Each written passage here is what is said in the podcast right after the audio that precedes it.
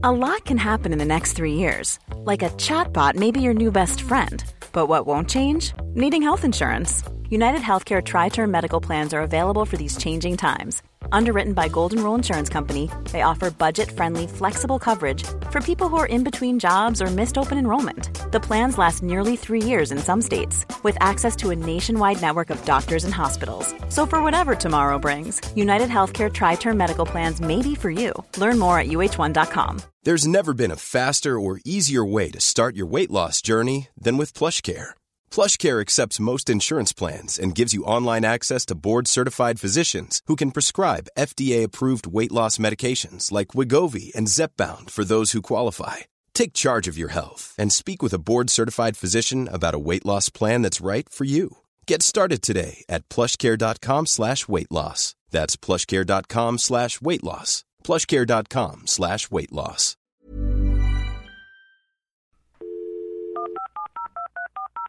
This podcast is a Roifield Brown production. Find others on iTunes. All right. Here I know. This is Dumpty Dum, sponsored by managers.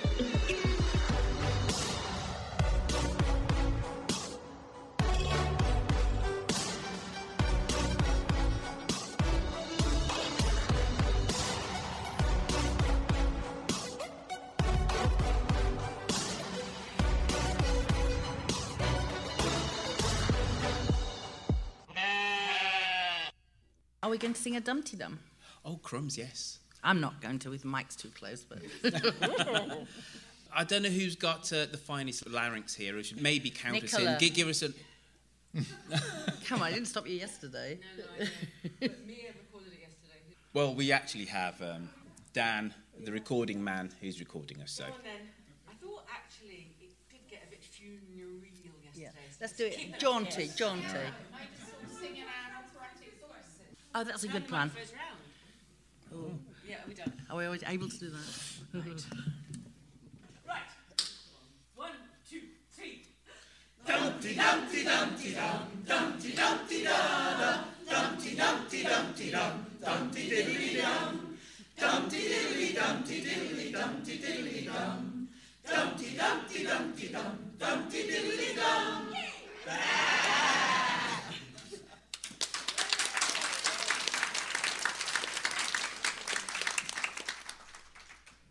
This week's Dumpty Dum is from the live recording in Birmingham. Oh, what an introduction it had, too.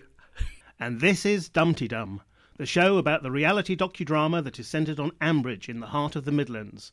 I'm the wind-blown Eurovision power ballad who is known as Stephen Bowden, and I'm here today with the woman with the je ne sais quoi who is... Jacqueline Berthaud from Brittany in France. And we are, of course, joined by the epitome of British comedy, well, and a bit of American.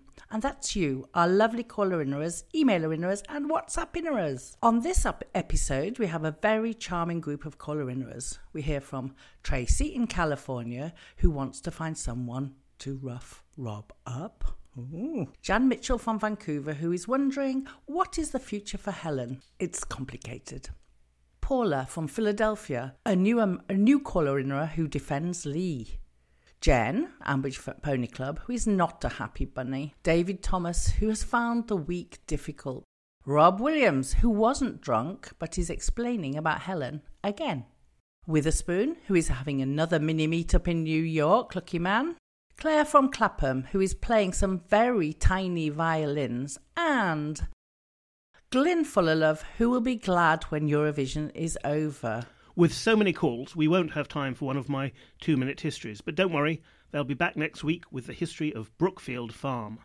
But we do have Tweet of the Week from Purple Pumpkin, our Theo, and we have the social roundup from our Philippa. But first, let's look at the week in Ambridge from our Suey, Queen or Tart.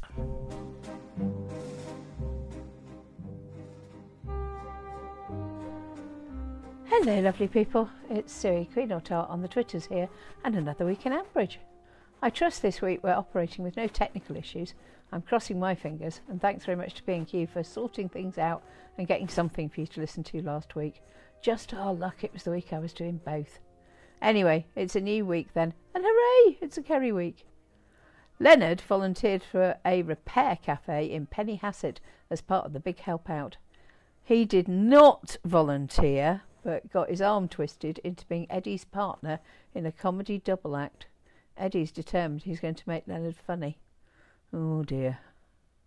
The coronation illuminations is apparently good for all aspects of the Bridge Farm business. Rebecca, a reporter from the Borchester Echo, wanted an interview with Helen. She reared up like a honey badger and snarled at her. David came to the rescue to be photographed and tried to get an interview on the Brookfield initiatives. So sufficiently dull for Rebecca to talk to Helen about her cheese making. How very stultifying.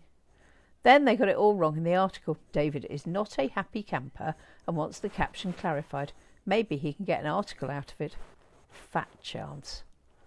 Lynda booted Adil out of Ambridge Hall so that Rylan could stay for the Eurovision show, regardless of how plausible it is that he'd go to Ambridge on the way to Liverpool when he's already there. To pacify Rylan, Lindy has passed him off to Linda as his new host at the Dower House. I foresee much gin in her future at least. Sounds like Lindy Bottom will also need spirits to get through the vetting rehearsals for Eurovision. So far, we have Kirsty and Helen making Spanish fritters whilst panicking about whether Rob, no tuna baked Titchener, is back. Leonard and Eddie as the English, with a series of jokes delivered as impersonations of Lynda and Harrison, which Rylan will never understand. They were being hilarious, according to Tracy. I'm not so sure I agree with her. There's the Brookfield Yodelers, and Freddie's doing a mini mix of Swedish bangers. Jazzer and Tracy should have been doing their Azerbaijani wrestling, but that was thwarted by Jazzer getting run down by a silent, stealthy electric car. Jim practically rubbed his hands in glee at more munitions for the anti EV station propaganda. The painting, yes, that painting, has been sabotaged, and the trustees will be right miffed about it. One of them, Brandon, came to find out what has happened. Elizabeth took full responsibility for the damage caused, but under questioning it had to admit she had no oversight of the removal procedure herself because Freddie supervised it. The trustees are going to review when Freddie should inherit. I felt quite sorry for him for a short while, and then he turned into whiny Freddie and said he was taking his bat home and didn't want to share his sweets. Oh dear. Lilian discovered how hard finding an EV station can be. Adil was triggered by Jazz's accident as his wife Sabha was killed in a hit and run incident. There is definitely more to Adil. We want to know. There was a bit of actual farming. I know, farming at Brookfield. David and Ben were talking about it, and then Ben is going to jump into a tractor in between his ships at the Laurels. Then Rylan interrupted them as he'd got lost following his sat nav. They took him into the farmhouse. He was bribed with Jill's cake, and they tried to get him to stay at Brookfield. Mick and Rylan are clearly best buddies. Lindy Bottom was right put out that Brookfield had been looking after him, and he was not happy that Adil had been relocated. It was a kidnapping, no less. He relocated to Joyce, who always has rooms made up for her family. Such optimism. All is going far too well at Bridge Farm with Rogation Sunday and plans to work with Kirsty on bringing back past traditions. So, time to break all of that joy up with a silent phone call into the shop. Doof, doof, doof, as they say. Till next week, then, my lovelies. Hope it's a good one. So that was quite a packed week in Ambridge. I think Sue very much uh, hit all the buttons there, didn't she? There has been a lot of stuff, different stuff going on. Yeah. Now, before we start our little discussion about the week in Ambridge, Stephen, I just wanted to ask you because a lot of people know you as the voice of the histories, a bit of a know-it-all, maybe on uh, on, or you're uh, you're able to look up things very well. um, so, but tell us about you. How long have you been listening to the Archers? So I've been listening to the Archers as long as I can remember because my mother used to listen, and I have a a memory from probably when I was about seven or eight so this is the late 60s, of um, asking who that man with the funny voice was. Um, the one in question being Jack Woolley, ah. uh, who, whose um, Brummy accent really stood out amongst the uh, the rest of them because at that point I think pretty much all the archers, all the main characters, were speaking very much with a, a received pronunciation uh, voice, and so you just had the oddities like uh, Tom Forrest, Walter Gabriel, and Jack Woolley. Yeah. But I started uh, listening on my sort of independently, as it were, I think when I was at university, so that's beginning of the 80s, And my favourite character back then was Nelson Gabriel, quite definitely. He was the sort of person I aspired to be with that smooth, slick voice, but uh, it didn't really turn out quite that way. um, but him, you know, it, it, was all the scenes at Nelson's wine bar with Shula and Caroline and uh, yeah, Nelson brilliant. imparting his wisdom. So that that's where I started from. I've had a few phases when I've sort of tuned out and, and I really hated the Rob and Helen yeah. storyline. That was uh, I thought that really damaged the program because it was just too focused on that one storyline. And Kerry said when we were in Birmingham that uh, while that was going on, they totally failed to do all the normal births, marriages, and deaths stuff to keep the program going, and so they found they had a whole a huge hole in the uh, the future storylines. Yeah, and how do you feel about the fact that we're rumbling along with the Helen's um, Rob in her head problem at the moment? Well, I think it very much is a the whole bit at the moment is very much Rob in her head. So we've had we've shown both Helen and uh, Pat panicking on on a regular basis simply because Rob is in the country. But my v- prediction is that Rob is not going to show up at all. That uh, phone call at the end of Friday's episode, I'm convinced that that was just a probably a, somebody from a call center yeah. or um, some a wrong number or something like that. But but the, we all get silent calls every so yeah. often, um, usually from unknown numbers. I'd have thought that if if it was Helen, she'd probably. Well, I suppose Rob wouldn't necessarily be using any number that Helen knew. But why would he be doing this? I, no, I well, I don't know about you, but I don't answer. I don't answer calls that I don't recognise the number at all, uh, especially if they're kind of like a, a weird number. So, so how? What about the rest of the week in Ambridge? How did you get on with the Eurovision uh, stuff? I I'm not a fan of the celebrity inserts. So whenever we have a storyline uh, that uh, involves a celebrity, it's always a bit cringe-inducing. Actually, I thought Rylan was a much better actor than he had any right to be. A, a, lot better than who was the last one we had? Jackie Weaver. Jackie Weaver, yeah, she was quite good, but I have to say I was impressed with Rylan because uh, he just sounded like. In fact, he sounds like somebody I know who was born and brought up in uh, Highbury in Islington, and uh, would very happily talk about a North London derby. I thought the way that you know the GPS but what I took away from that whole thing was Lynda's reaction. I, yes. I, sorry, sorry, sorry to interrupt. No, no. So yes, she she was. Uh, incredibly competitive, but I think that's really just the way she is. Yeah, because I I don't know about you, but I go through a love hate relationship with Lynda. There are times when she has been so lovely, so vulnerable, so kind. You know, coming from a good place, like dealing with Freddie, dealing with oh crumbs, I've forgotten the name of the slave uh, who was injured and then was lost and then was found. Blake. Um, and then she comes across as this person that you want to slap. She's so haughty. So good on Mick for kidnapping Rylan.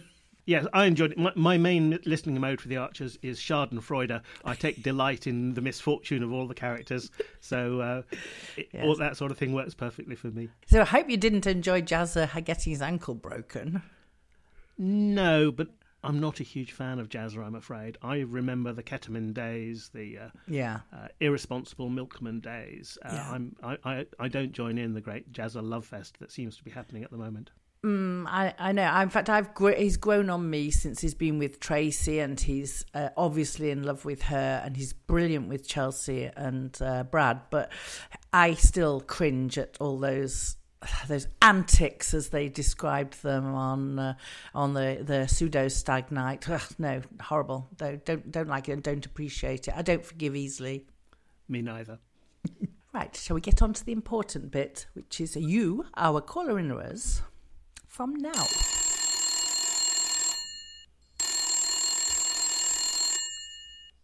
Hello, Ambridge 3962. Hi, Philippa and Quentin. Uh, this is Tracy from California. Um, I haven't called in for a long time, so I'm definitely glad to hear your voices back on the air. Um, and I know I'm too late for this week's broadcast, but um, my statement is global. So the storyline with Helen and Rob Titchener has been driving me bananas because everybody keeps talking about Helen and taking control away from her and like her attitude about it. I've never been a big fan of Helen, full disclosure, but Um, her whole attitude about this situation is so selfish. She's like, I want to have control. He, he's not going to take control and make us live our lives differently. Of course, he's going to. He's a psychopath. He's already in your lives. There's nothing you can do about it. And you can and pretending like he's not there is not going to help. Um, I was sad that they shut Pat down when she tried to talk some sense into Helen, and everybody was like, "You, you gotta let Helen handle it." I'm like, Helen is not the only person whose life is affected by this situation. Additionally, when Pat was like, I had a dream, I shot him. Look at what he turned me into. I'm like, what? A person who wants to protect their family by any means necessary? Uh, I think that's okay. I mean, it's like, what else are you gonna do? If Rob Titchener shows up and starts trying to attack Helen or whatever he decides he's gonna do, what are you gonna do? Stand there and cry and tell him to stop? That's not gonna do anything. Or or uh, throw cheese at him or set up a whole bunch of booby traps like your Macaulay Culkin in Home Alone. It's ridiculous. You're gonna have to shoot him more than likely. Just get over it, child. Oil up your gun. and maybe this is me coming from America. I know it's a terrible thing to say, but honestly, what else are you gonna do? The man is nuts and he's lost everything that's dear to him. So anyway, um, that's my one minute rant. Still love the show. Still um really enjoying being a community. All right, y'all. Bye. But in fact, that wasn't all that uh, Tracy had to say. She came back with a little bit more, so here it is. Okay, Tracy from California again. I'm sorry, I'm working late, and this just popped up in my head. So, also with this whole Helen thing, doesn't she have any rough relatives? It seems like everybody has at least one or two rough relatives tucked away somewhere. She doesn't have any Cockney cousins that could go and find Rob and be like, look here, Rob, check this out.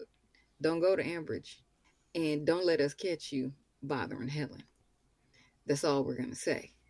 Just know we found you. We can find you again. Don't go to Ambridge, period. Why, you know, again, it might just be America, but I don't think so. Like I've seen plenty of plenty of ruffians in England. You mean to tell me they don't have any rough cousins or rough somebody that could go and find him and let him know that it would behoove him to stay out of Ambridge? I'm just saying. I mean, that's a, that's a viable solution. okay, uh, that's my thought. That's hilarious, Tracy. The first call, yeah, I under I could see where she was coming from, but the rough relatives call had me laughing out loud. What did you think of that, Stephen? Yeah, I, th- I think the uh, the proposal that uh, they should shoot Rob if he turns up is probably a bit extreme for Borchester. Uh, I, I, think that uh, the, uh, the the, oh, the, the police don't take quite the same view of uh, people going around shooting people as perhaps they do in some parts of the state.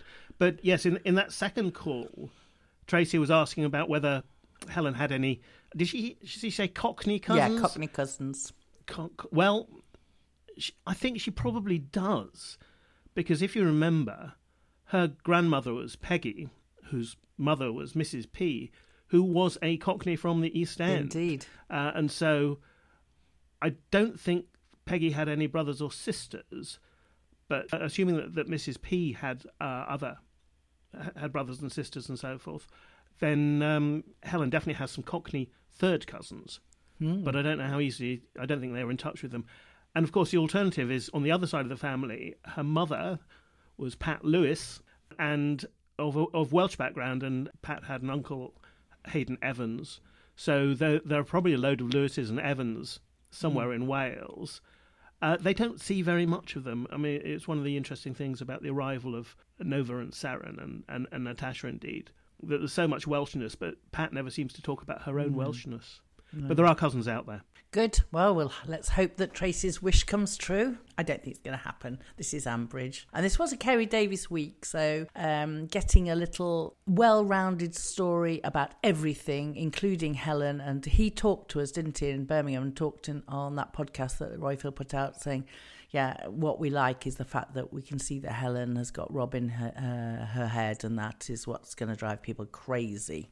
And I think we're going to come up with a bit more about Helen in a couple of more calls, including the next one from from Jan in Vancouver. Oh, hello, uh, podcast hosts. I'm not sure who's hosting this week, so my apologies. Um, it's Jan Mitchell calling from Vancouver, and I was listening away today to um, the whole uh, Helen in the garden with David and the sneaky uh, journalist that was talking with her, getting a sneak photo of her, as I am sure. Uh, and I, it occurred to me that this could cause her a lot of problems in terms of the legal thing that's going on, uh, where they're hoping to charge Rob. If this gets out in the paper and the story is uh, regurgitated by the journalist, I wonder. I'm not a lawyer, so I don't know, but I wonder if that could make their case null and void. So that's my prediction or my concern for this coming next few weeks. That's everything. I hope everybody's well in Dumpty Dum land and all the best. So, Jacqueline, what did you think of the risk that that journalist is going to cause trouble? Well, I didn't really feel that uh, the woman journalist would go down that line with Helen. But I was very suspicious about David being there next to his cousin, talking, and then him trying to get the article about Brookfield. That was all going to go wrong in my mind, uh, which by the end of the week we knew he was not happy with the outcome of that. So uh, I don't quite agree with Jan on that one. And what about you? The actual the legal issue at the moment is whether or not they can prosecute Rob for the attempted abduction of Jack. And, and how long ago was that? Now you're asking. It must have been four or five years ago. How old was he at the time? I, I can't remember. I can't remember either. Gosh, we're showing our. Uh, you are showing your lack of knowledge. I'm known for it. no, it, it's it's my my problem is with time. Uh, yeah. With COVID, uh, I've completely lost track of how long ago things were, and I, I, think something was two years ago. It turns out it was five years ago. Yeah, those. So the, I think a lot of us have got that kind of two-year black hole. I, so I, I don't think there's anything that the reporter can report that's going to be problematic because everything that the reporter knows is is public knowledge anyway. I mean Helen's trial and so forth. So I I don't think that Jan needs to worry unduly about uh, the risk. No. That. I agree. There's one thing about the Helen and Bridge Farm and the publicity. There's, they've had this, um, the the illuminations. They've had open days. They've had the uh, they're having the Rogation Sunday, the beating of the bounds on this coming Sunday. They I'm, I'm very concerned about this organic farm and how many people are wandering over it.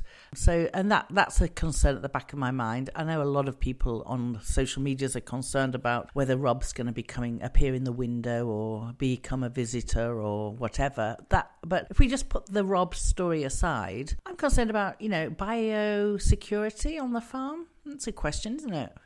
Yeah, and this whole Rogation Sunday thing as you say, Rogation Sunday, the, the, big tradition of Rogation Sunday is beating the bounds of the parish. Mm, not and just a farm. So having it, not just a farm, exactly. I remember it was, ooh, 1999 that they, they certainly had a Rogation story with Janet walking the bounds of all four parishes, which was quite quite a long walk. A marathon. I, I, yeah, I think she was involved in, in some other march at the time and was planning a sort of, it was training sort of doing 20 miles a day um, mm. But the, the bounds of the four parishes combined is pretty big. So quite what yeah. they're doing on um, on Bridge Farm, I don't hosting know. nibbles and drinks. I think at the end that'll be it. But we shall see on Sunday, shan't we?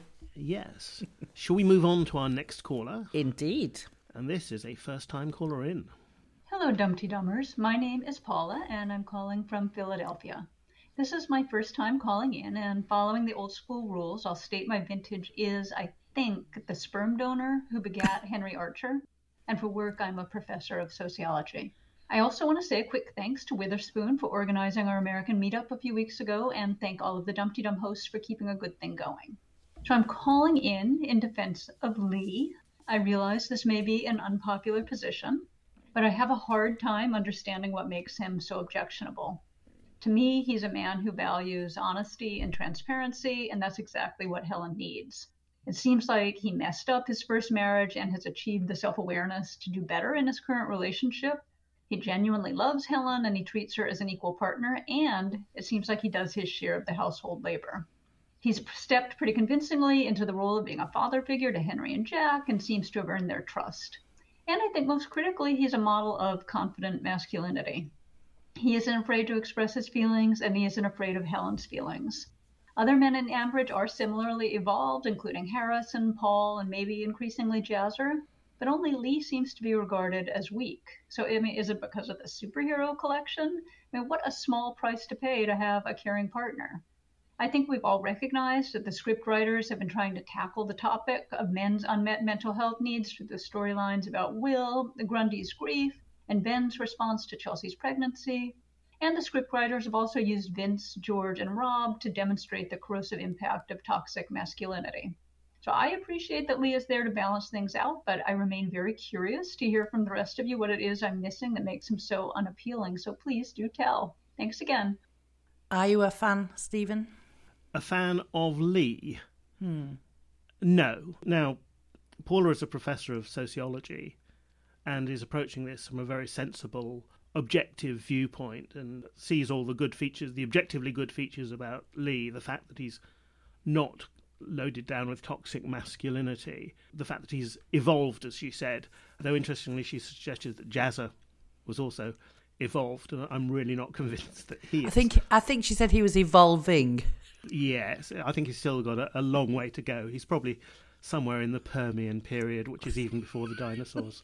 but anyway, so I, I, come at it a different way, which is entirely subjective and prejudiced, and basically I can't get over the white trainers. Uh, that's interesting because, in fact, I don't object to Lee. Uh, I feel quite positive about him. I think he is a positive role model for those boys, which they definitely need because otherwise they've got Tom, who's as far as I can see, is their uncle is very hands off, apart from they've tried to connect them a bit recently since he's become a father.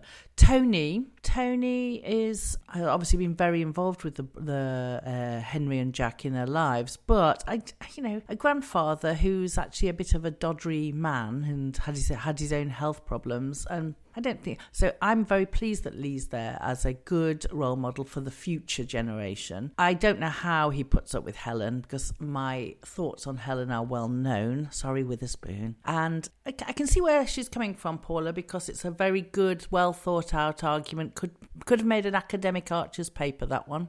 Absolutely, a very professional approach to it. Thank you for being a first time caller in a Paula. Delighted to hear from you and um, delighted that you got to go to that uh, meetup. So now you know the inside of my ear intimately as I tried to hear what everybody was saying. So there we go. Call in again, please. Yes, please do. And now we'll go from a first time caller in to one of our regular caller inners. It's uh, Jen. Greetings, everyone in Dum Dumland. Uh, Jen calling in, and apologies if you hear any irate chihuahuas in the background. Um, just thinking about the week, we had a slightly unusual week. Uh, Jazzer had a, a Tuesday cliffhanger, and fortunately, it's no worse than a broken ankle. But why did we have to have drama around that? Why, you know, why can't Jazzer and Tracy, who haven't had a lot nice happening lately, have something good, have an enjoyable wedding, have a smooth run up to it? Maybe even have that Ambridge fairy that goes around dropping money everywhere, you know. Perhaps Julian would have given them the bowl for free, as personally I think she should have done. Um, maybe they would have won something at one of these blooming wedding fairs that they got a really nice package for the wedding or a honeymoon or just something nice. I mean, does it have to be unremittingly awful for the lower class characters all the time? And I do think there's a bit of a class thing there. It thinking about it, it's really like Tracy and Jazzer are being stepped up to be the Eddie and Clarrie, where every time they think they've got life straight or something good's happening, they have to be hit by something miserable. And I think we're meant to take pleasure in that or find it funny, or I don't know what it is, but I don't like it. And I would like to see just some nice, happy storylines, particularly for the lower class characters. And I really hope that Chelsea and Brad, two of the nicest kids in the village, are allowed to go on in their lives and get their degree. Maybe become, you know, maybe Brad could be the very, very much needed farm accountant, business advisor that the village has been crying out for. Um, let Chelsea have a thriving hairdressing business and let them buy nice houses and progress and have an easier life than Tracy and not have this thing where people are just trapped like the Grundys forever. Well, yes, I completely agree with Jen. Well, I want some happy, happy storylines. Why has Jazzer managed to break his ankle and they're talking, you know, he can't work? He's already cheesed off Martin bef- just before his accident. But I, I feel very cross as well. Sorry, Kerry, if you're listening. I can understand why we get this situation. I think obviously we need to have drama, and misfortune gives us drama, and I think we need to have big strategic drama. And the obvious one there is, which we haven't touched on uh, this week at all, and and but uh, it'll probably come back soon, is the future of home farm, the fact that the succession is completely unplanned and so forth. So that's a really big, strategic, dramatic story playing out over a long period of time. But we need also to have tactical drama to keep the things going on and on. And it's a lot easier to have tactical drama with these characters who don't have big things around them. They don't. They're not running a, a farm or a, a stately home. They're just living small, everyday lives like the vast majority of us. And the only way you can get drama there is by having misfortune, because good fortune just doesn't doesn't give you the drama uh, the, the dramatic stuff that you need. So I, I think that that's the case. One thing, though, I was going to say about the Horrobins this week Brad going to the pub with Tracy. That was very odd. I mean, yes, he's been grounded, but isn't Brad the sort of boy who would uh, ground himself even if there's nobody there to oversee him? He's genuinely sorry for what he did, so he's going to do his bit without having to be dragged to the pub. Yeah, I thought that was very weird. I, I didn't understand it. I think that Tracy could have shown more trust in Brad and not taken him to the pub with her. I mean, there's nowhere worse to do your homework than in a pub, surely. So I want to be in a silent room. Well, there we are. Burrow is a furniture company known for timeless design and thoughtful construction and free shipping, and that extends to their outdoor collection. Their outdoor furniture is built to withstand the elements, featuring rust-proof stainless steel hardware, weather-ready teak, and quick-dry foam cushions.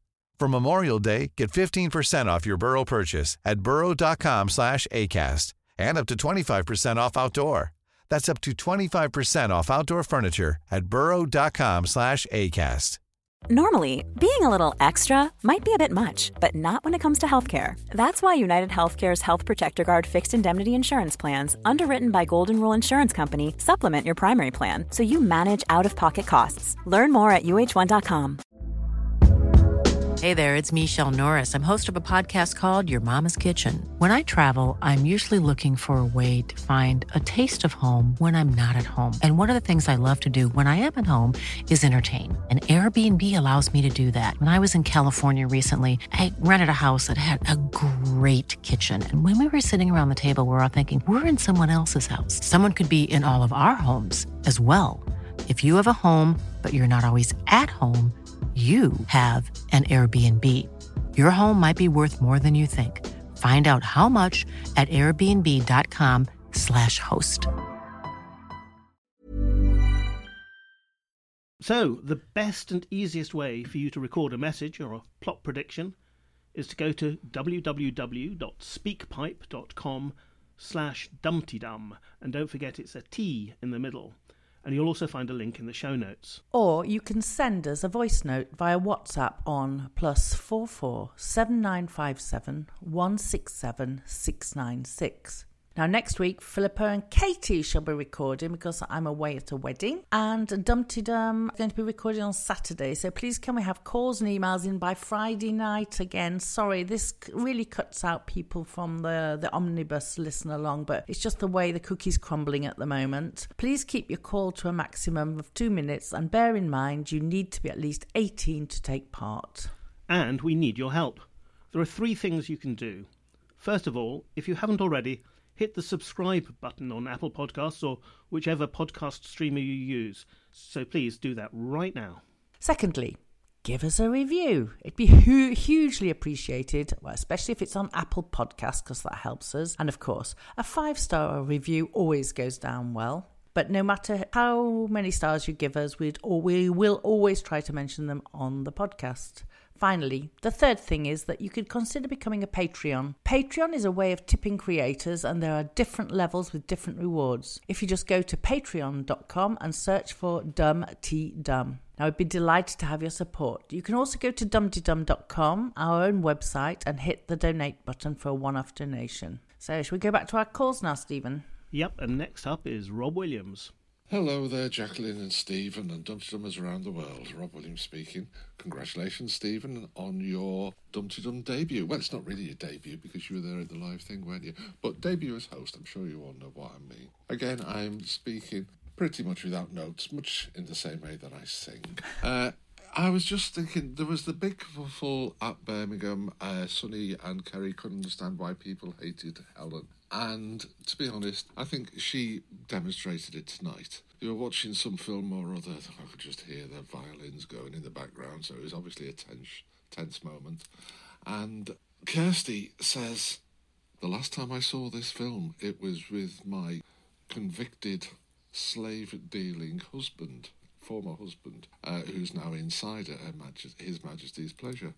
To which Helen said, Nothing until Kirsty had to say, if you don't want to watch it, we'll stop. Again, Kirsty is just saying how she's been through this horrendous trauma, da da da da da, and her friend just sits there and thinks of her. Ah, that possibly is why we don't like her. I mean, I know what's her name, Louiza Patikas, who plays Helen, is probably a wonderful person and very delightful in real life. But she plays Helen really well. She is written really well, and we all just don't like her. Sorry, that's the way it goes. Anywho, oh, and also sorry to Witherspoon, him saying that we should be kinder to her. She doesn't do herself any favours, really. Mind you, having said that, I can see this going the same way as George. I'll probably phone up in the middle of the week, rotten drunk, and say how actually she's wonderful. Take care, all. Bye. Yeah, brilliant call. Thank you, Rob. Now, Rob sent that message in on Messenger, a voice note. It's actually preferable to us for getting it onto the onto the show if you can send messages into our WhatsApp number or via the SpeakPipe button or on our website. So I don't, I can't really say anything more about the Helen story. I think everybody knows how I feel about her. So, uh, do you want to add anything? I was just wondering. I think I, I tend to agree with Rob about Helen, but maybe at the moment this is all part of the showing how affected Helen is by the fear of Rob, and so that she was watching the film with Kirsty, but her mind was completely elsewhere. But yeah, no, I wouldn't want to come across in any way as uh, sympathetic towards Helen because fundamentally I'm I'm not. Um, so we'll move from one Welshman to another one. Prynhawn da, Dumpty Dummers, and whoever's presenting the podcast this week. Bishima Eto, it's David from Carmarthenshire. Well, I was calling in to say what a dire week it's been on the Archers. I'm so sick of this whole Eurovision storyline. As a lifelong fan of the competition, it's managed to suck all of the joy out of it for me this year, and I can't wait for it to be over. Suddenly, everybody in, in the Archers loves Eurovision. We've never heard that before and also this idea that people are going to be falling over themselves to take part in some stupid competition. Well, in the village where I live in rural Wales, we have to be marched at gunpoint to the village hall to do anything except the Eisteddfod and young farmers and clog dancing. People are just too busy. They haven't got the time. And somebody like Lynda would have been run out of town with a pitchfork years ago. Nobody would put up with that in this day and age. But anyway. So all of the holes in the Eurovision plot line have been well rehearsed on Facebook and Twitter this week, I see. I won't go into those again. But anyway, I was calling to say what a terrible week it's been, but it actually redeemed itself at the last minute. We've had the Freddie storyline, we've had a tantalising glimpse of Adil's backstory.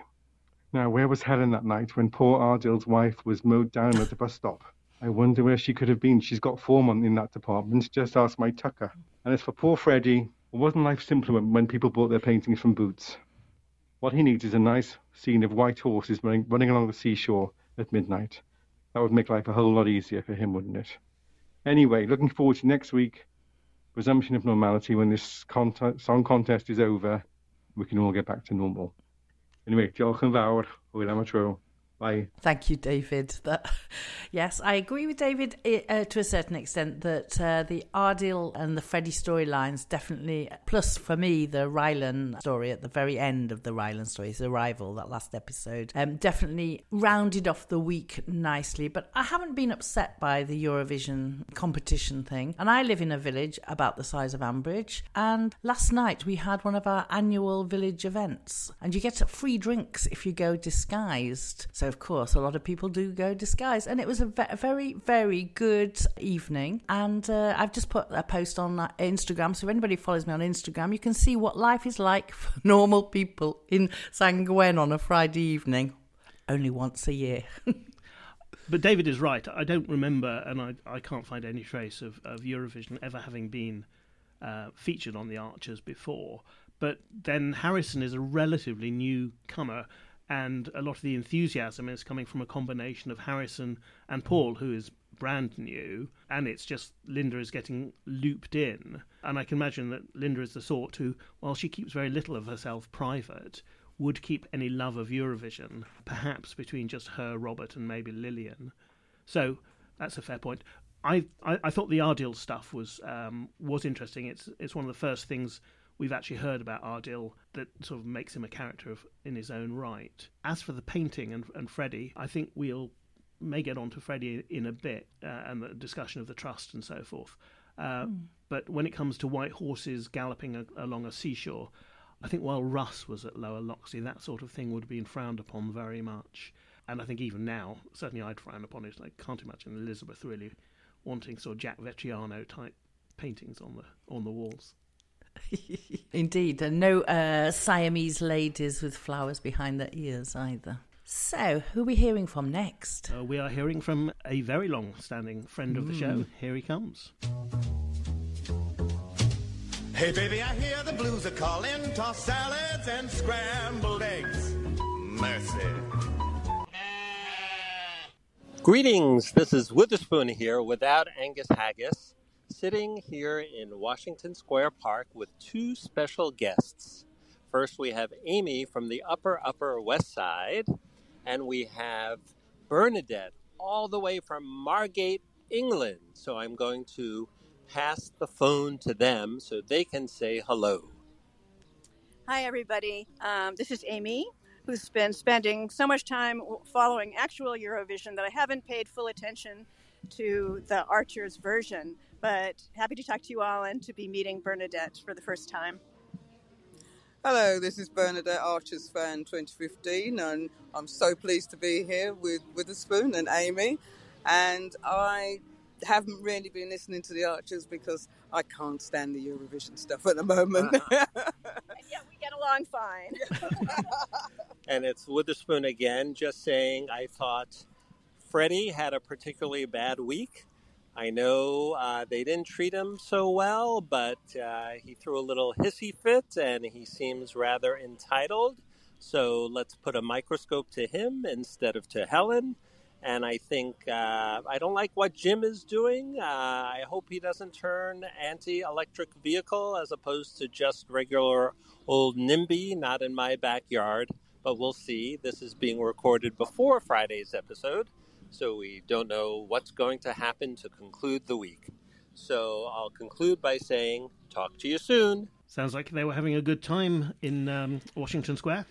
Isn't he brilliant Witherspoon? He any any of us that ends up going end up going through uh, New York, we can manage to meet up with him. He spends a lot of time, considering he was introduced to the Archers by handsome husband. He seems to have taken over their half of uh, their ha- their household with his uh, Dumpty Dum and Archers uh, fandom, which is brilliant. So what about Freddie? When Brandon first appeared, I was quite drawn to him because he outed himself as a fan of prog rock, which is what I am more so than, say, standard Eurovision stuff. I am a bit concerned, though, that the trustees are talking about amending things so that Freddie doesn't inherit 25. I think we've got some more calls coming up which will will cover that. So we might go into a, a, bit more detail.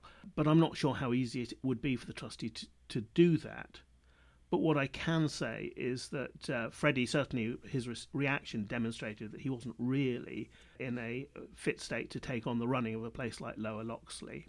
Indeed, I think I thought his, as uh, Witherspoon said, it's a bit of a hissy fit. It sounded very juvenile, and I think uh, the fact that he he isn't qualified to do anything. I mean, Lily is doing a course on estate management. I mean, he's doing practical things, working in the shop uh, and organising things uh, in the restaurant, etc., and with the volunteers. But he's not actually doing anything about the management. And surely the head of Lower Loxley has to be. Even Nigel took on the management and development of of Lower Loxley at the time. So be interesting to see.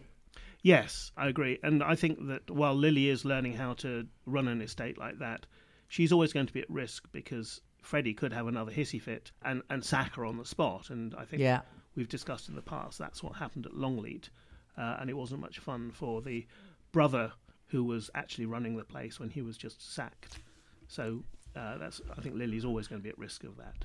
But hopefully, um, Freddie won't turn out to be quite as eccentric as that, as the Marquis of Bath. Let's hope not. Or well, I might. You might be fun. For... Wifelets, or, or uh, and so Yeah. forth. A very strange setup. It was, but in fact, uh, that might be quite fun for us. it, The it, might, listener. it might be uh, comic drama at Lower Loxley. Anyway, shall we move on to our next? yes, call? definitely. Hi, Dum Dum. It's Claire from Clapham here. Well, what an interesting week in Ambridge. Let's get our tiny violins out, shall we? First tiny violin of the week, David Archer. Seriously, get a grip. Like, nobody cares about the byline on a photo in a local newspaper and whether it implies that you work at a different farm from the one you actually work at. No one cares. Give it up. Tiny Violin 2 goes to Ben and Lynda for uh, squabbling over Rylan and then not getting to host him after all. Um, you know, that's also not the end of the world. What a bizarre encounter that whole thing was. Where was he coming from? Had he walked from the train station? Was he in a car? Who knows? Um, and then my tiny violin four goes to Freddie because he might not get to inherit at 25. Maybe he'll get to inherit later. His mum's still hale and hearty. I'm not sure it's a massive issue. Uh, yeah, it's all a very strange thing. And we do need an explainer, please, from Stephen about the machinations of a trustee arrangement and who can decide what and how. And yeah, there's a lot of confusion about that. And I wouldn't mind uh, someone laying it out. So that would be fun. Uh, no tiny violins for um, uh, Jazzer, who's genuinely hurt himself. Really sorry to hear that. Um, but um, I suppose a tiny violin for Martyn Gibson for getting uh, sort of uh, attacked by a um, protective pig. Who knows? Let's hope that after the Eurovision stuff, this whole thing will calm down and stop being so nonsensical. And let's get back to some proper storylines. But I'd rather Rob didn't show up just yet. Um, I think this endless kind of, oh, is it him? Is it him? Is it him? Is like starting to lodge in all of our minds, and that's a worry. Keep up the work, speak to you. And there she goes. Well, I have to say that I think Claire's coming from a similar place to me with all these uh, little stories. Freddie irritated, it irritated me. It was an interesting story, and it was very interesting with, as you said, the the accountant, the trustee. But um, yeah, I think that's in a future project for you there, Stephen. Uh, uh, two minute histories about trusts and lower Loxleys. Yes, well, as Usha might say, it's not really my area of expertise, uh, the mechanics of trust arrangements and so forth. What I do understand, the main point is that that trust was set up to carry out Nigel's wishes after his death. So I think that the trustees would need a really good reason to do anything that appeared to depart from Nigel's wishes. And Mm. if those wishes were that Freddie should inherit at 25, then the fact that he's not very good at it is not, I think, a sufficient reason for the trust to turn around and do stuff. They would have to find him, I don't know, clinically insane or something like that. They'd need to have a, a really positive reason because the, the balance would be on the trust, you know, uh, them having an ob- obligation to, to carry out what Nigel would have wished. And, and frankly, yes, Freddie is hopeless, but Nigel was pretty hopeless at that age as well. Mm, indeed, yeah, it is really father like, uh, son like father. So um, the other thing is, I, I can assure you, uh, Claire, that Rylan did arrive in a car because he apologised about the tyre marks. So that solved that little mystery. But the we already talked about the Ben and Lynda squabbling over Rylan, so uh, I don't think we need to go there anymore. And what was the other thing? Oh, Jazzer, she feels sorry that it was genuinely genuinely being hurt. So Well, he did break his ankle. I was expecting it to be Rylan that had actually mown him down. Uh, but instead, it turns out to be some random person, but in an electric vehicle just to give Jim a chance to get on a high horse. Yeah, because we haven't really talked much about uh, Jim and his um, his reaction. He's definitely been NIMBYist now. He's been anti anti electric cars as well as anti the station, the charging station. So um, I'm not I'm not enjoying that storyline. No, I I think we'll have to see how it pans out. There's room for plenty of conflict between Jim and Justin, and, and Justin was pretty underhand in Yeah. setting up the, the the whole arrangement. But I, I think that uh, Jim is, appears to be losing support in the village. I think he's only really got Susan left on his side in his campaign. What a team, eh? Absolutely. Are they right. plotting in the store cupboard? It's time for our final call. Hello, Dumpty Dum. It's Glyn here. Uh, the good news is, by the time you hear this, the Eurovision shenanigans on the Archers will be over. Don't get me wrong, I'm a fan of Eurovision, but I am not a fan of Eurovision Archers shenanigans. Next, uh, let's deal with Friday's cliffhanger. Was that Rob? No, it was almost certainly something like one of these um, call center farms uh, where they send out about 10 or 100 scam calls at the same time and just uh, answer the one that picks up first. And if Helen had picked up slightly earlier, she would have been probably asked for her bank details or her Microsoft account number or something similar. um, no, it wasn't Rob. Um, so the main thing for me for the week was Freddie, and uh, I think he's probably been hard done by by the trustees. I would like to understand a bit more about the trust deed and what the trustees are actually supposed to be doing, what their duties is. But of course, we won't hear that. No, no doubt, you know, Freddie could possibly take a legal action against them, but I must admit, when he starts whining, my sympathy for him drops very dramatically and suddenly. I think it would be a good idea if he went somewhere quite a long, long way away from Ambridge for a while to learn about managing an estate, for example, and that would do him and us a great deal of good. Right, uh, thank you for the podcast and speak to you again soon. Bye. Thank you for that, Glyn. Good to hear from you. I think Glyn has just confirmed that um, everything that we've already said about the Freddie thing, including the not liking his whining and the Eurovision thing. You know, I'm a fan of Eurovision, but not in the Archers. So, uh, you know, I think uh, we're all singing from the same songbook here, Glyn. Probably apart from Witherspoon. Absolutely. Right. So now let's hear what our social media gurus have been talking about on the Dumpty Dum Facebook page with our Philippa, who had to step in at last minute for Julia, who lost her voice, and Julia was actually stepping in for me. So thank you very much, Philippa. Let's hear what you have.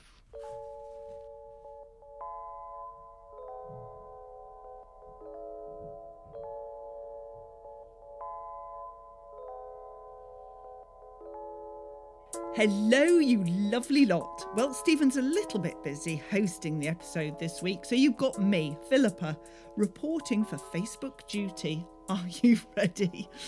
So, what have we been talking about this week? Well, frankly, there wasn't enough food chat, which I found very disappointing. Come on, you lot. Claire Hinkley admitted she was struggling to listen to the Archers at the moment, and others were feeling her pain. Pam Dooley reassured us that things will calm down after the Eurovision. Let's hope. There was much discussion about Freddie. Personally, I'm a fan. It seems most people on the planet are not. There were particular questions about his maturity, although Leo Horsemeyer made the point that the trustees have to demonstrate why Freddie is not up to running Lower Loxley when he reaches 25. Not being very qualified, or he's a bit of a twit, is nowhere near enough to stop the control being passed to Freddie. Jan Mitchell was wondering who was driving the electric car that bashed Jazzer. Who indeed, Jan? Heather Lovibond and Carol Walker had spotted a feature on The One Show on BBC One about Rylan visiting the Archers, and there was some discussion about how members of the cast didn't look as we imagined them. Isn't that always the way? Rob Williams found a source of lemon drizzle cake gin, and Jacqueline Berto quickly brought it to my attention. I'm off soon to acquire several bottles. Rob was also speculating on who might have slashed the painting, and suggestions from everyone included Russ, Rob Titchener, Mia, Lewis, and Elizabeth. However, Louise Lawton suggested Professor Plum with a candlestick in the library. Victoria Bourne had had enough with the Rylan storyline, as she couldn't see that Rylan could or would agree to visiting Ambridge at such a busy time for him. Witherspoon was happy that when he listens to the Archers on a Monday, he gets to listen to just a minute first. Gordon Baved responded that the Archers is all hesitation, repetition, and deviation. Glyn Fullerlove was wondering why Eddie would choose Leonard for a comedy partner. They haven't exactly spoken to each other much. There were discussions about the Eurovision. Lara Jackson noticed that she hadn't even seen Rylan on the television yet. There was talk about the Croatia Act and the one from Switzerland. However, I recalled this before Friday's episode of The Archers, so I imagine there will be a great deal more to see in the Facebook group now. So head there and have a look at everyone's reactions to what happened on the Friday episode. Thanks, you lovely lot. See you next week. Thank you very much, Philippa, for that. And thank you also to everyone who's posted their thoughts on the Dumpty Dum Facebook group. And now it's time to welcome the 11 new members to that group. Yes, a very warm welcome to the lovely Janet Binky Lipton, Joe Cardwell, Kate Spencer, Sheena Hutchinson, Angela Kelly, Deborah Kutzko, Julia Hanson, Sarah Kate Merry, who I met for the first time in face to face in Birmingham, but we've been talking for a long while. Oh, that's nice. Gaynor Hassel, Jock Urquhart, and Vicky Krask. And so we go from our caller innerers to our emailer innerers. Now we had two messages this week.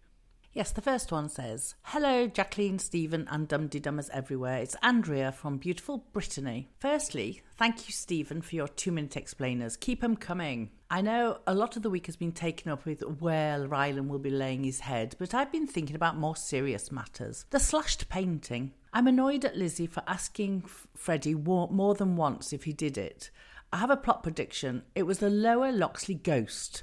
At first, I thought it could be the ghost of Julia, but she wouldn't be bothered by a little old ship. So I think it must be dear Nigel. He's found a way to come back. Hurrah! Obviously, Nigel would be as upset as Freddie that the Pargeters benefited from slavery. Although, if he'd stopped to think about it at any moment, it's pretty good a pretty good bet that a stately home and money came from such sources. I used to feel smug coming from a long line of peasants that my ancestors had nothing to do with the transatlantic slave trade, but in recent years, more more information has been available, or perhaps I've just been more aware of it, the podcast Human Resources by Moya Lothian McLean highlights how it wasn't just slave owners and traders who benefit benefited Black country chains and iron were most definitely used, not just the manufacturer who advertised himself as a Negro collar and handcuff maker, but also chains, nails, guns, swords, and agricultural tools. The population of plantations rose from 300,000 in 1700 to over 3 million by 1776. That is a lot of iron. This is a report by Dr. Angela Osborne in 2022. So, although my ancestors couldn't afford a stately home, they probably worked in the iron industry which paid for a roof over their heads and food for their families, so I can no longer be too smug about not having a home like Lower Loxley. Have a good week, everyone. Ta-ra bit, Babs. That was a, a great in, uh, email from Andrea, and I f- actually feel the same way about connections to the slave trade. My Bowden ancestors were fairly poor cotton workers in Derbyshire, and they certainly didn't own mills, but they did make their living from working with cotton that in the earlier days was grown and harvested by enslaved people. I'm sure that uh, my ancestors in Immingham and surrounding areas uh, were involved in some connection as well. But in fact, Immingham is famous for being one of the stopping places for the Pilgrim Fathers. So perhaps we're even more guilty for, for moving people from this continent to another. Indeed. Anyway, we have a first time emailer in which is from Jill. Hello, Dumpty Dummers. It's Jill here from North Somerset, a first time emailer in I'm a long term listener to The Archers, having discovered its joys in the mid 70s as part of my slightly unconventional teenage rebellion. No one else in my family listens, so since discovering the podcast last year, I've loved hearing everyone's musing on events in Ambridge. I'm not a social media user, so apologies if my observations this week have already been much discussed. In the wake of the coronation, I noticed media coverage calling for a change in our national anthem to something less dirge like and more celebra- celebratory. I was immediately reminded of an old Billy Connolly routine in which he put forward exactly the same idea and imagined just how much more successful we could be as a nation with a more upbeat tune to inspire us. His suggestion change it to the Archers theme tune. After hearing the rousing rendition from the Birmingham meetup, I'm inclined to agree with him. Have a good week, Jill. Well, I love that idea, and it really just goes along a bit with all our versions, especially your versions and Marie Bray's versions of the Dum Tums that we've heard over the years. Yeah, great idea, Jill, and great to hear from you. Thank you. And the great thing is that there are no official words, so we can make them up each time to fit the occasion. Very good point, Mr. Bowden. Anyway, did we receive any reviews this week? Yes, we have. Now, we're still playing catch up after Birmingham, so we have several reviews which we have received in the last month. And so this first one is not very positive, but it's from a very anonymous person, N C H I S J G Y C I E B D O. That's their username via Apple Podcasts. It, they gave us two stars, and they say, and this was posted on the 17th of April, so it, it could be about several people, not just me and Roifield, but I'm assuming it's about me and Roifield because I'm like that. Not the same. I used to listen every week to this podcast and really enjoyed it. But what the hell has happened? Slow, unfunny conversations, presenters who seem to know not know enough about the Archers to be able to speak at length on any of the characters anymore, and general banter is at an all-time low. I think time for me to move on to other Archers podcasts. It's been good while it lasted. The second review came from Paul Newman and was much more positive, and we received five stars. And it goes like this Best ever. This two part mash-up special was the best ever. Laughter, tears, the fabulous Sunny and godlike Kerry, along with R, J, P, and Q, and Katie, who gave me a name check in part one. It had everything, and I am so proud to be part of this global family. And that's from Polly Perks or Paul Newman. Ah, that's nice. Yes, much better. Uh, so more like that, please. Um, now, let's see what Theo, our purple pumpkin, has found to entertain us on Twitter this week with her tweets of the week. Hello, Jacqueline, Stephen, and Dumpty Dummers everywhere. It's Purple Pumpkin here with a selection of tweets of the week. And my thanks as ever to everyone who tags at Dumpty Dum to make sure we see all the best ones. Please do keep them coming. The Archers on Twitter this week has been preoccupied with three topics at least two of which I think Philippa would approve of. Jen, Ambridge Pony Club, had everyone discussing their favourite type of cake and their favourite filling for toasted sandwiches. For Kirsty's birthday, of course, though there's some mighty long and heated threads. Meanwhile, Glyn Fullerlove, at Glyn12gh, asked if Pat had mistaken Jazzer for Rob and given him both boars. A lot of people suggested who those two boars might be, Adam and Helen, Adam and Tom, Tom and Tony, and so on. But Angela Dobb at LMS Bossy pointed out that if it's a 12 bore shotgun, it'll have two barrels, and that makes 24 bores, which is more than the allotted speaking parts per week in the Archers. And so we move to my medals for Tweets of the Week, with some regret that these are being compiled before the glorious omnibus tweet along on Sunday. I'm resisting the urge to sing a second time in a row, so I'll simply recite the bronze medal offering from James A.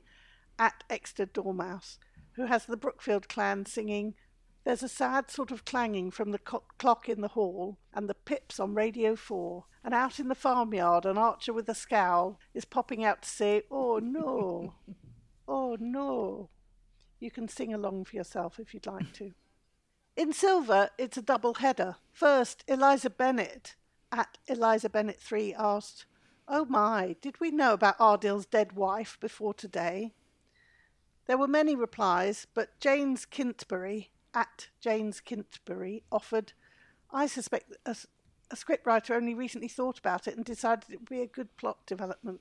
To which Eliza replied, Poor Adil's wife, not only dead, but an afterthought. And my gold medal goes to Catherine Ramsey at K Ramsey 1997, who says Adil has arrived, a storyline all of his own, not related to any existing member of the cast. It's a bit like passing the Archer's Bechdel test. So while you all go and look up the Bechdel test, I'll say that's it for this week. See you all on Twitter next time. Do you know what the Bechdel test is? Oh, I do. It's when Jolly you have. good. Sh- shall I explain it? Or Yes, please do. Please do. okay, so I've no idea.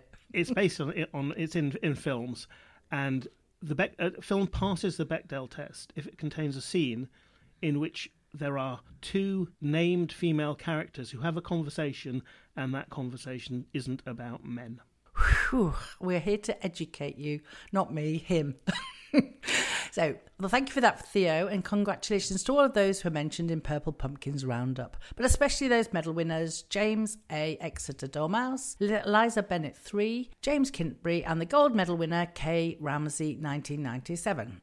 As you know, we're all on Twitter and you can find us at Dumpty Dum, where you can join in the tweet along fun by using the hashtag TheArchers with a capital T and a capital A, which helps the visually impaired to join in the fun. And I can be found on Twitter as at Jberto Sanguen. How about you, Stephen?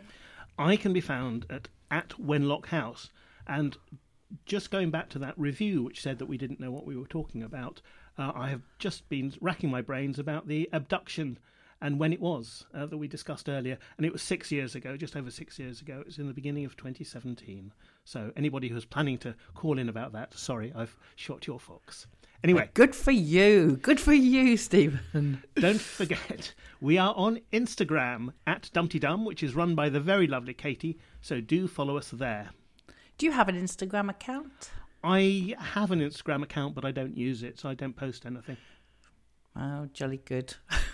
and you can find me on Instagram. I'm simply Jacqueline Berto. It remains just to say thank you as ever to all our lovely com- contributors, to our social media supremos, and as ever, we also thank Shambridge for her voices and to our podcasting parents, Lucy V. Freeman and Roifield Brown. And I'd like to thank you, Stephen. It's been great. We've you, I know that you've got the edit to do now, and um, I hope I wish you success with it. But uh, thank you for joining me and taking over the technical side because I really am rubbish at it. Thank you. Now I've really enjoyed hosting. I just hope that our listeners have enjoyed it when they hear it as much as uh, we have when recording it. And as for the editing, I think we ran pretty smoothly, so it won't be a very major job to do. Uh, that's brilliant. Well, um, uh, thank you, and I hope uh, this isn't just a cameo appearance a la Rylan, and you'll come back uh, another day with me. Uh, I will be happy to, to come back and, and do it again sometime. Uh, thank you very much. Okay. Bye, and bye, Bye. everybody. Hi, I'm Daniel, founder of Pretty Litter. Cats and cat owners deserve better than any old fashioned litter. That's why I teamed up with scientists and veterinarians to create Pretty Litter. Its innovative crystal formula has superior odor control and weighs up to 80% less than clay litter. Pretty Litter even monitors health by changing colors to help detect early signs of potential illness. It's the world's smartest kitty litter. Go to prettylitter.com and use code ACAST for 20% off your first order and a free cat toy. Terms and conditions apply. See site for details. Even when we're on a budget, we still deserve nice things. Quince is a place to scoop up stunning high-end goods for 50 to 80% less than similar brands. They have buttery soft cashmere sweaters starting at $50, luxurious Italian leather bags, and so much more. Plus, Quince only works with factories that use safe, ethical, and responsible manufacturing. Get the high-end goods you'll love without the high price tag with Quince. Go to quince.com slash style for free shipping and 365-day returns.